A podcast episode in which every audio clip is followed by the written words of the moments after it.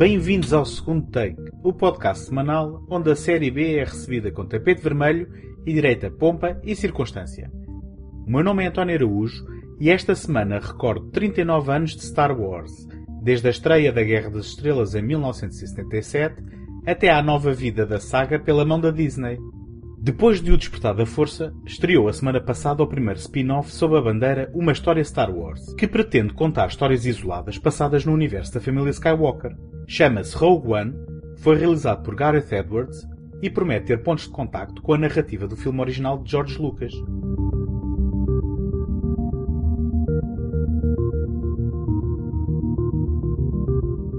O episódio de hoje é apoiado pela Take Cinema Magazine a dar cinema desde 2007, com o intuito de oferecer uma alternativa cultural completamente gratuita. Em www.take.com.pt encontram críticas, artigos, passatempos, trailers e todos os números editados da revista.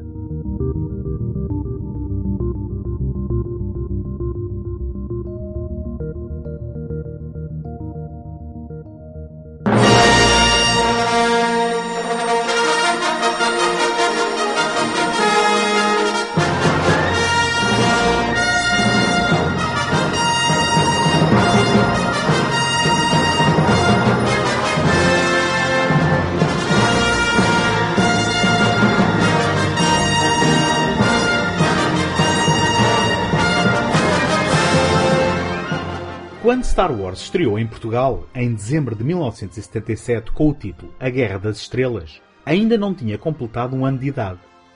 Alguém me levou em 1983 ao antigo cinema Miramar, no Pão de Açúcar de Cascais, para ver o regresso de Jedi. Não tenho a certeza de ter conhecimento prévio da saga, mas bastou esta sessão para me converter imediatamente num fã incondicional. Além da meia dúzia de bonecos, não havia dinheiro para extravagâncias como a X-Wing ou a Falcão Milenário, entretanto perdidas no labirinto do tempo, ofereceram-me também o livro com a adaptação do filme de James Caan, número 1 um da coleção Nebula da Europa América. Este livro cedo definiu o rumo das minhas opções pessoais. Enquanto os meus colegas da quarta classe corriam atrás de uma bola no campo pelado da escola, eu ocupava o tempo livre do recreio grande, sentado no chão a ler as aventuras de Luke, Leia e Han, na companhia de R2-D2 e C-3PO, no combate às forças do mal, encabeçadas pelo sinistro Imperador e pelo trágico Darth Vader. O facto de O Regresso de Jedi ser o capítulo 6 de uma saga fazia disparar a imaginação pelas possibilidades do vasto universo desenhado por George Lucas, bem como a especulação, normalmente propagada por chicos espertos de língua solta, nas acesas discussões no recreio da escola, antes de descobrir a Guerra das Estrelas e o Império Contra-Ataca, por esta ordem, em retalhadas edições pan and scan no formato 4x3, engolia fascinado escandalosas histórias contadas por seres tocados pela sorte que, alegadamente, já tinham visto os restantes filmes.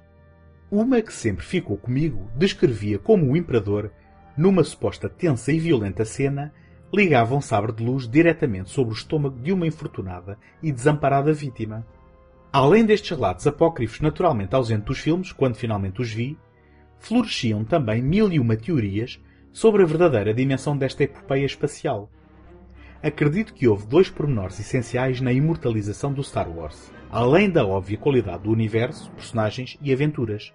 Um foi a singela frase de abertura, há muito tempo atrás, numa galáxia muito longínqua.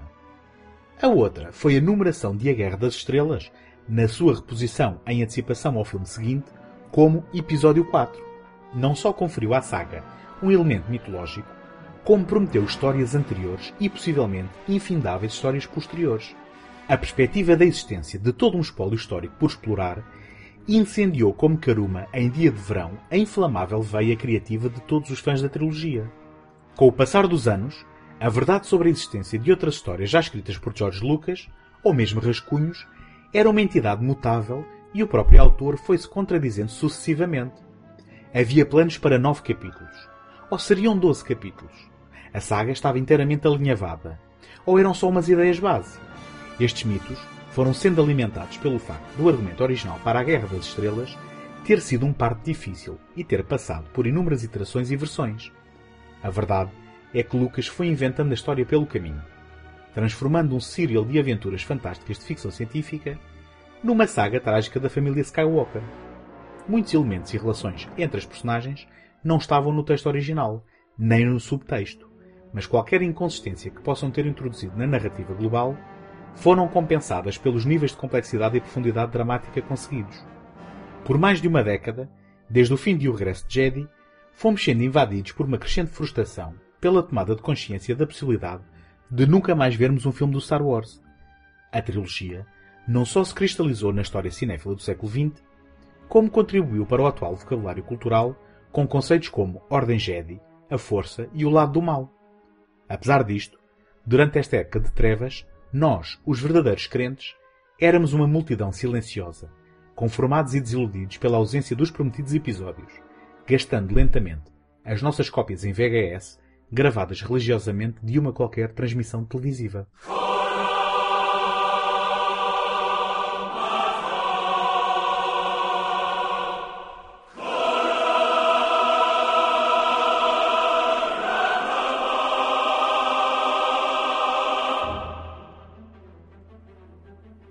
Olhando em retrospectiva, apenas 14 anos separam o regresso de Jedi das edições especiais da trilogia original. Quando estas foram anunciadas em 1997, o universo Star Wars voltou a abrir-se, e com ele uma infindável panóplia de possibilidades. Iríamos poder ver ou rever os três filmes, A Guerra das Estrelas, O Império Contra-Ataca e O Regresso de Jedi, nas salas de cinema, com efeitos especiais melhorados e até cenas nunca antes vistas. Além disso, e ainda mais promissor, era o facto de estas edições especiais serem o prenúncio para novos filmes. Assim foi prometida uma nova trilogia, a estrear em 1999, que popularizou o termo prequela e que contaria a história da transformação de Anakin Skywalker, pai de Luke e Leia, na sinistra figura Darth Vader. Agora, é fácil pensar neste entusiasmo como ingênuo, mas na altura era impossível não ficar expectante e entusiasmado com a perspectiva de mais Star Wars. Isto para além dos livros do universo expandido, na sua maioria não canónicos, e jogos de computador que iam saciando parcamente as necessidades dos fãs mais ardentes. Afinal, as edições especiais estavam a ser supervisionados pelo criador da saga e serviriam como prova de conceito para a produção dos três novos filmes a serem escritos e realizados pelo próprio George Lucas. O que poderia correr mal? Bom, já muita tinta se gastou acerca das opções de Lucas daqui em diante a começar pela interminável lista de ajustes, correções e melhoramentos, entre aspas, e com muita ironia, nos filmes da trilogia original. Praticamente, em cada nova edição em DVD ou Blu-ray, e em constante atitude revisionista, para limar retroativamente arestas narrativas deixadas pelas prequelas. Ao ponto de renegar as versões originais dos filmes, sem nunca os remasterizar, e apenas os disponibilizando como extras de qualidade standard numa edição de colecionador em DVD. Quem leu o excelente livro The Making of Star Wars, de J.W. Rinsler, sabe que Lucas é um perfeccionista eternamente insatisfeito, passando os primeiros dias após a estreia de A Guerra das Estrelas, em maio de 1977, a melhorar a mistura dos efeitos sonoros para a distribuição internacional. Mas enquanto que a produção deste filme foi uma luta, tanto com os financiadores como com os elementos naturais, e os restantes dois tiveram realização de terceiros, Arvin Kirchner realizou o Império Contra-Ataca e Richard Marquand realizou o Regresso de Jedi, que questionaram Lucas criativamente, especialmente Kirchner, naquele que é normalmente considerado o melhor filme de toda a franchise, as edições especiais e mais tarde as prequelas foram obra de um autor com um tal estatuto que não deve ter ouvido muitos nãos das pessoas com quem colaborou. Lucas tinha criado todo o universo inteiramente sozinho.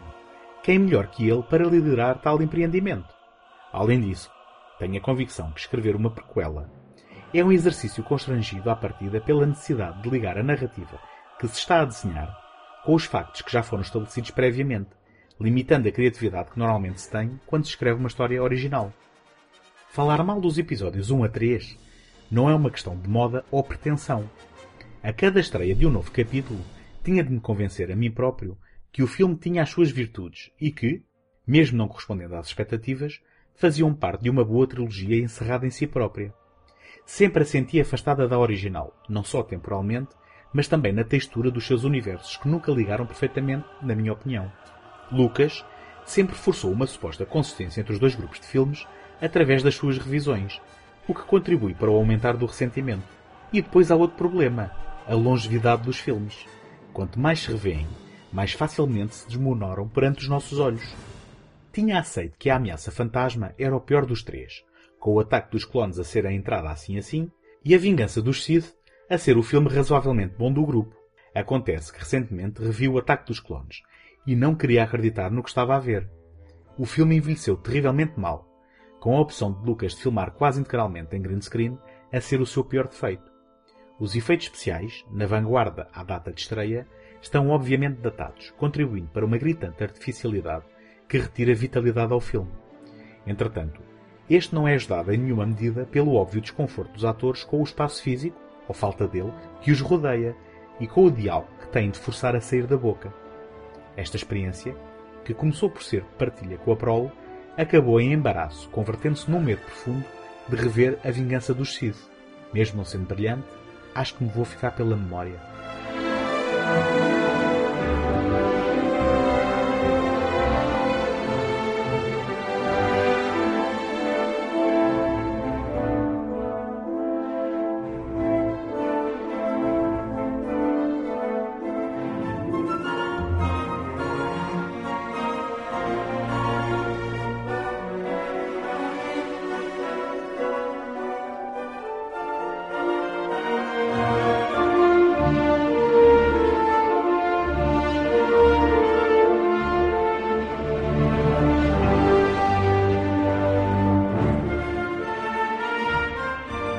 Desfecho do Star Wars Episódio 3, A Vingança dos Sith, em 2005, pensámos assistir ao encerramento oficial da saga. É certo que continuaram a ser produzidos jogos e séries de animação, nomeadamente o Clone Wars, mas esta exploração de conteúdos centrou-se nas narrativas que falharam o recapturar do imaginário dos fãs de longa data. A onda de repercussão do rumo que o Star Wars tinha tomado nas mãos do próprio criador parecia ter encurralado o seu futuro num beco sem saída, mas em 2012, acontece o inesperado. Julgo que ninguém poderia ter previsto a compra da Lucasfilm pela multimilionária Disney, a juntar ao seu próprio espólio, bem como às subsidiárias Pixar e Marvel. Apesar de ter adquirido os direitos para produzir mais filmes do Star Wars e do Indiana Jones, foi na saga galáctica que concentraram imediatamente os esforços de produção, anunciando logo à cabeça uma nova trilogia de filmes a continuar a história onde o episódio 6 tinha ficado bem como a inauguração de uma nova corrente de filmes Star Wars. Alternando com os lançamentos dos filmes principais, teríamos direito a spin-offs com outras aventuras e personagens no mesmo universo. A isto se designou chamar Star Wars Anthology, mais tarde rebatizado de A Star Wars Story, uma história Star Wars, do qual Rogue One é a primeira entrada. Contas feitas, entre 2015 e 2020 esperam-se seis filmes no conjunto da saga Skywalker designação com direitos de autor, e uma história Star Wars. Não há fome que não dê fartura. No ano passado, por esta altura, era verdadeiramente eletrizante a expectativa sobre o novo capítulo da saga Skywalker, O Despertar da Força, realizado por J.J. Abrams. Comentei na altura, ser esta a melhor versão possível que se poderia esperar de um novo filme Star Wars. Lucas tinha tentado alargar o âmbito do universo com as suas prequelas, falhando redondamente. Abrams e Lawrence Kasdan que voltou para a escrita do argumento depois do Império Contra-Ataca e o regresso de Jedi, apostaram no familiar e acertaram no alvo, satisfazendo a sede nostálgica dos fãs veteranos e desenhando novos e cativantes personagens para o futuro. O Despertar da Força foi um prelúdio seguro e bem comportado para aquilo que promete ser um verdadeiro épico, dado o envolvimento de uma figura tão entusiasmante como Ryan Johnson, um autor original, competente e humanista que promete um episódio 8 de exceção. Para o desfecho da trilogia, o nome de Colin Trevorrow, se bem que menos promissor à partida, também faz sentido. Ao fim e ao cabo, ofereceu à Universal um dos maiores sucessos comerciais de sempre com o mundo jurássico. Entretanto, além de Rogue One, já se desenha novo spin-off naquele que vai mostrar as aventuras de um jovem Han Solo, todas as escolhas têm sido acertadas. A ser realizado pela dupla Phil Lord e Chris Miller, responsáveis por O Filme Lego e 21 Jump Street, agentes secundários, contará com o magnético Alden Ehrenreich no papel do jovem pirata do espaço, na companhia do talentoso Donald Glover como Lando Calrissian e de Emilia Clarke, a popular atriz de A Guerra dos Tronos. Não só temos uma estreia no universo Star Wars, com uma icónica personagem principal a ser encarnada por um novo ator, como se antecipa uma mudança de tom mais leve e cômico, consistente com a personalidade da sua figura central. O lado negativo destes empreendimentos é a sobreexposição. Com a promessa de novos filmes, todos os anos, o merchandising saiu das convenções e cabos de colecionadores dedicados para praticamente todo o lado imaginável. Há Star Wars em roupas de marca, perfumes, produtos de beleza, brinquedos, pastas de dentes, torradeiras, enfim. Se alguém o sonhou, há um produto com a marca Star Wars nele estampada. O culto já não existe, pois a enxurrada de concessões para a utilização da marca finalmente democratizou a saga e tornou-a aceitável. O que antes podia ser olhado de lado é agora banal. Os fãs do Star Wars de todas as idades, para o bem e para o mal, saíram finalmente do armário.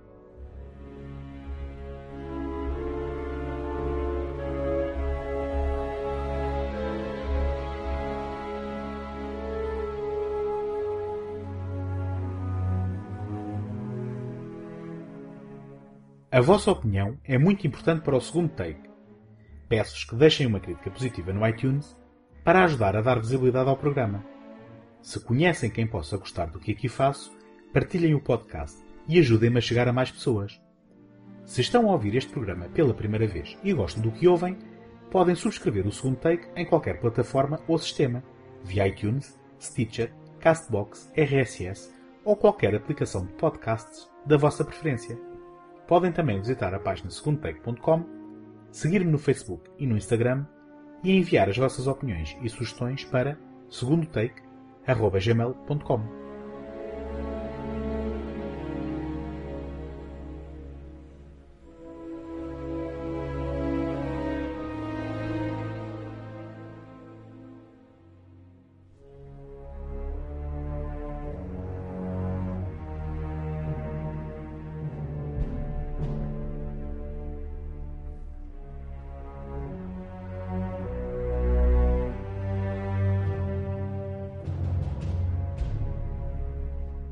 Foi com alguma expectativa que cheguei à semana de estreia de Rogue One.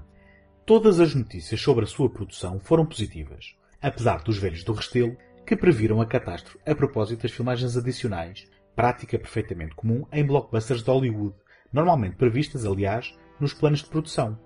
Em primeiro lugar, a premissa de Rogue One é perfeita. É uma narrativa isolada e secundária, mas de decisiva importância no desfecho de A Guerra das Estrelas original da autoria do supervisor de efeitos especiais da Industrial Light and Magic, John Knoll, foi então desenvolvida por Chris Weitz e Tony Gilroy, reconhecidos e talentosos argumentistas. A escolha de Gareth Edwards também me parece inspirada. Monsters, Zona Interdita, a sua estreia de 2010, é um filme de baixo orçamento que demonstra uma atitude do it yourself própria de jovens cineastas com vontade e motivação para criar além de revelar um talento para a construção narrativa de momentos de genuína tensão e deslumbramento e um entendimento prematuro da correta gestão dos efeitos especiais. Não vi a sua versão do Godzilla, filme de 2014, que foi tão bem recebido criticamente como mal recebido comercialmente, mas Edwards é definitivamente uma mais-valia em potência para a vitalidade desta primeira entrada antológica. No que respeita ao elenco, entre alguns nomes de referência, como Mads Mikkelsen, Forrest Whitaker, Donnie Yen, Ben Mendelsohn e Alan Tudyk, surge algum do melhor talento emergente da atualidade, tal como Riz Ahmed, Diego Luna e Felicity Jones. Um elenco diversificado que volta a colocar uma heroína em primeiro plano, depois de Ray, de O Despertar da Força. Depois, tal como aconteceu com o filme de J.J. Abrams, a máquina promocional revelou-se extremamente eficaz, sem um único passo em falso, tanto no que respeita aos pósteres, de avanço, final e internacionais, familiares QB, mas revelando uma nova perspectiva sobre a saga, como no que toca à revelação de imagens e trailers, colocando em destaque a famosa Estrela da Morte, palco central da trama que se adivinha, e revelando aos poucos o segredo mal guardado da presença de uma figura icónica da saga original. Rogue One chegou à data de estreia com tudo para ser um sucesso. De certa forma, esta é uma experiência Star Wars irrepetível, abdicando de algumas das características a que estamos habituados. Pela primeira vez, temos um filme sem música de John Williams, pois é Michael Giacchino a fornecer a banda sonora original. É também o primeiro filme sem o icónico texto deslizante do genérico inicial. Adivinhava-se uma experiência estranha, no mínimo, ver um filme Star Wars sem estes elementos, mas encarei-o com o desejo sincero que qualquer dia nos possamos recordar desta estreia com nostalgia. Eu estive lá quando o universo Star Wars se expandiu e nos deu mais uma série de fantásticos e históricos filmes para a posteridade.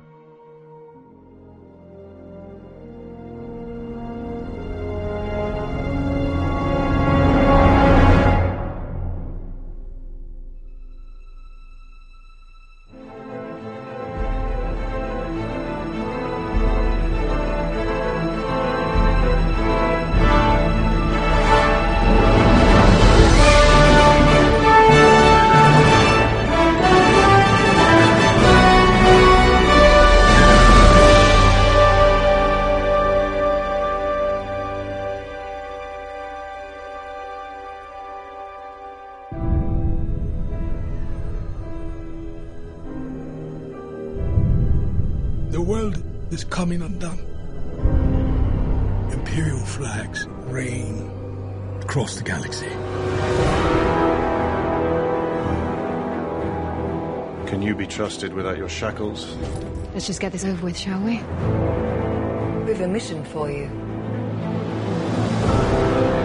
A major weapons test is imminent. We need to know how to destroy it.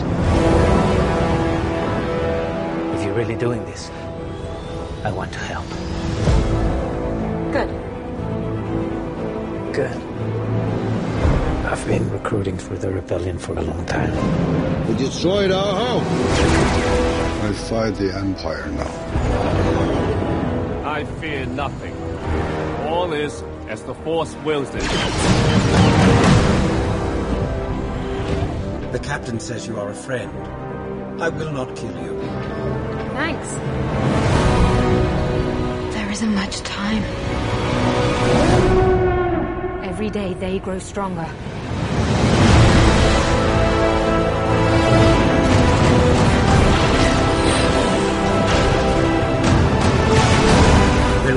97.6% chance of failure. He means well.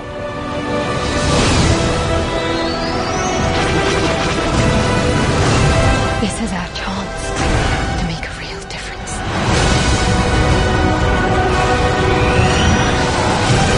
Are you with me? All the way.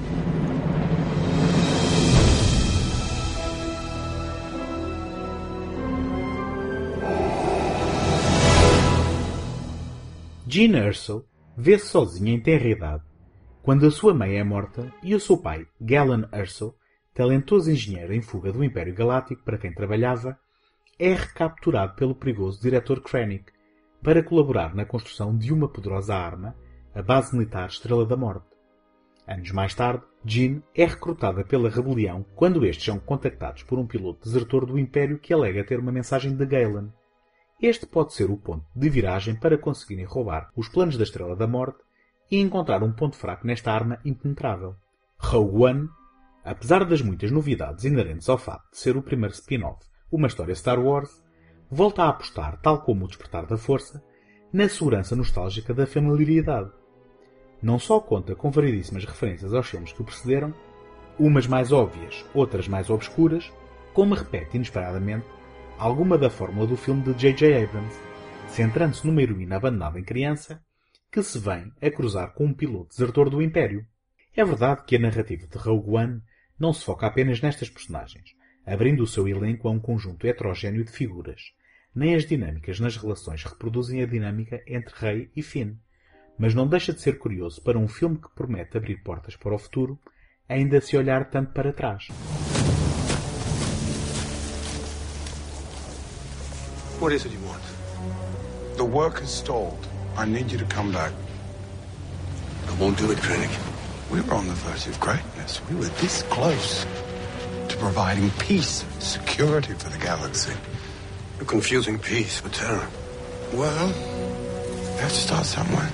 Rogue One, novamente à imagem do que acontecia em O Despertar da Força, volta a recuperar elementos estéticos e visuais, não só à Guerra das Estrelas, dada a proximidade cronológica entre as duas histórias, como da arte conceptual, nomeadamente da autoria de Ralph McQuarrie, produzida para aquele filme e não utilizada.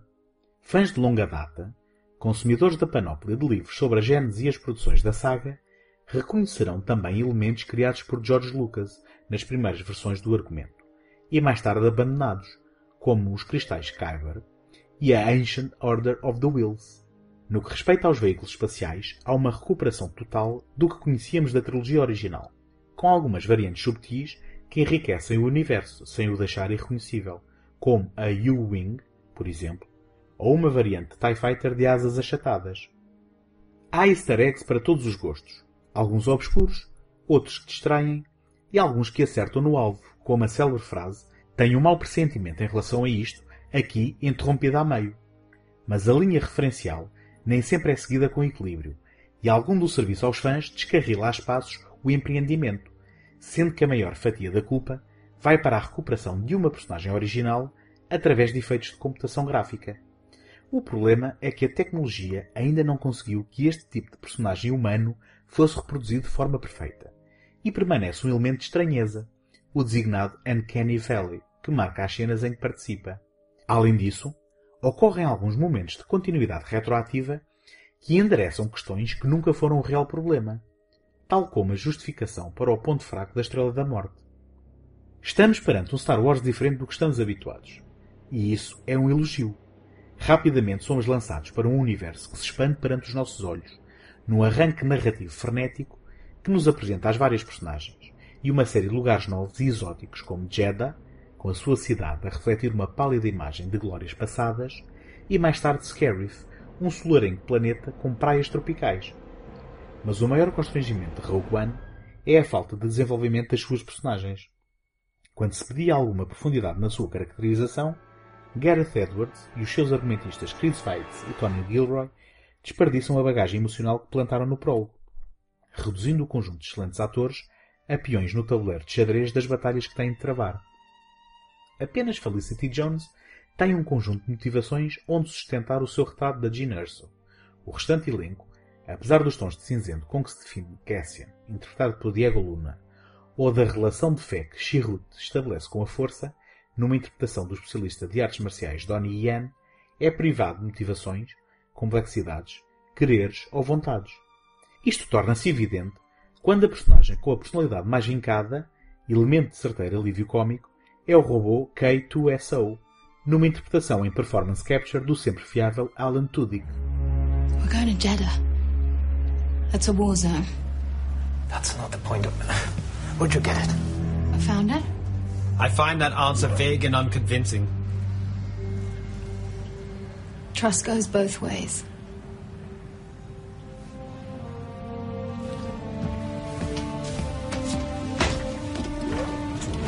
You're letting her keep it. Would you like to know the probability of her using it against you? It's high. Let's get going. It's very high. Há um elemento propulsivo na narrativa de Rogue One que é satisfatório de um ponto de vista superficial. As batalhas são um prolongamento moderno do confronto em Hoth, no princípio do Império Contra-Ataca, e a sequência final é um espelho de Endor, do final de O Regresso de Jedi, sem os Ewoks e sem a carga emocional do confronto de sabres de luz que acompanhávamos nesse filme.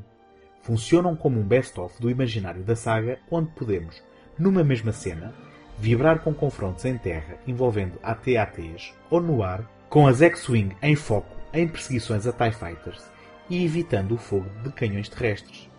Mas o que começa por ser um conjunto de referências à saga original acaba numa ânsia de ligação à narrativa de A Guerra das Estrelas, que faz lembrar os erros cometidos por George Lucas nos apressados momentos finais de A Vingança dos Sith. Quando acreditamos presenciar um ato de coragem ao não se incluir um sabre de luz num filme do Star Wars, este finalmente aparece numa cena de tons negros que poderá espantar os mais novos no uso violento de uma popular personagem. Este é, aliás, o filme mais sombrio de toda a saga, tanto pela sua inclinação mais bélica e casualidade perante a morte, como pelo seu desfecho. Michael Giacchino homenageia com a sua composição musical o legado de John Williams e, quando entra a triunfante e habitual fanfarra deste na banda sonora, no arranque do genérico final, não há como evitar pensar que nunca nenhum filme do Star Wars tinha anteriormente, com as suas virtudes e com os seus muitos defeitos, tratado as suas personagens como meros elementos descartáveis. Rogue One foi-nos apresentado como uma aventura paralela, com óbvios contactos com a narrativa original, mas contando uma história única e independente. Acontece que a reverência à saga de George Lucas vai além das pontuais referências, estabelecendo mesmo um forte cordão umbilical com o que parece ser o resultado de um compromisso entre esta premissa original e as obrigações comerciais deste novo filão. Nesta altura, parecem ter validado os rumores das reais razões para as filmagens adicionais supervisionadas por Tony Gilroy, segundo rezam as crónicas. Há muitos elementos sonoros e visuais nos trailers que antecederam a estreia do filme que não se encontram na sua versão final, o que contribui para a crença que talvez a visão original de Gareth Edwards tenha sido comprometida. A máquina da Disney foi perentória a negar os rumores, mas, apesar de um entretenimento competente, a escassa caracterização das personagens, juntamente com a hesitação em ser algo de realmente novo e diferente, fazem com que Rogue One seja mais um passo ao lado do que um salto em frente. A força é apenas assim assim com este.